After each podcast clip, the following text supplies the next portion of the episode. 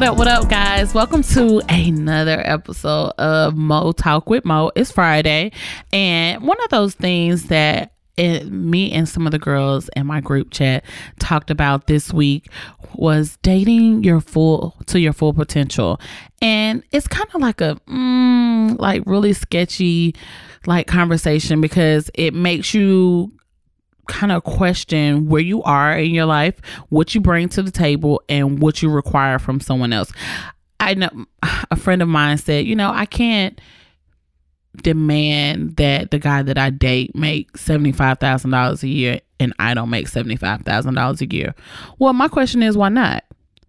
I know so many guys who say at some point, they won't date a girl with bad credit.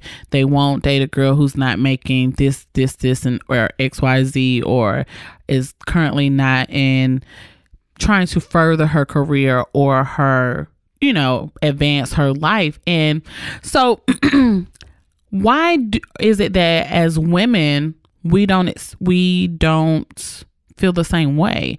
Why is it that we just kind of look over your felonies, look over your three or four kids, look over your you know, bad habits or your bad credit or things like that.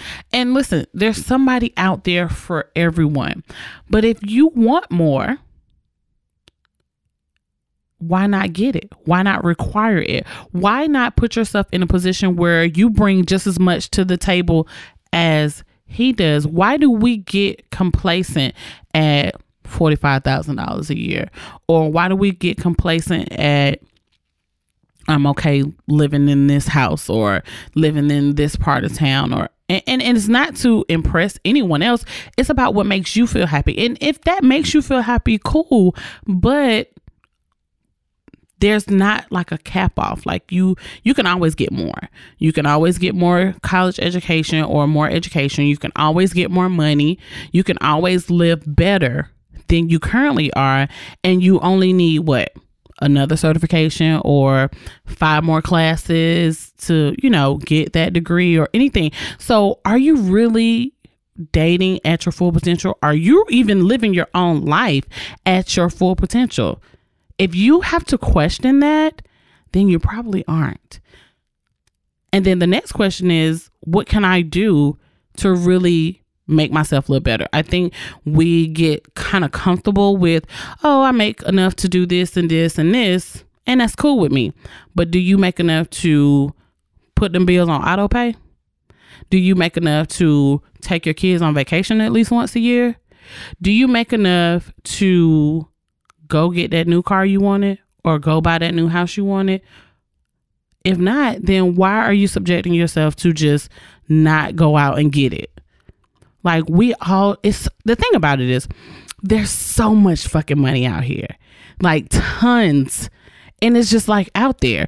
There are more jobs right now in in 2018 than there were in 1998.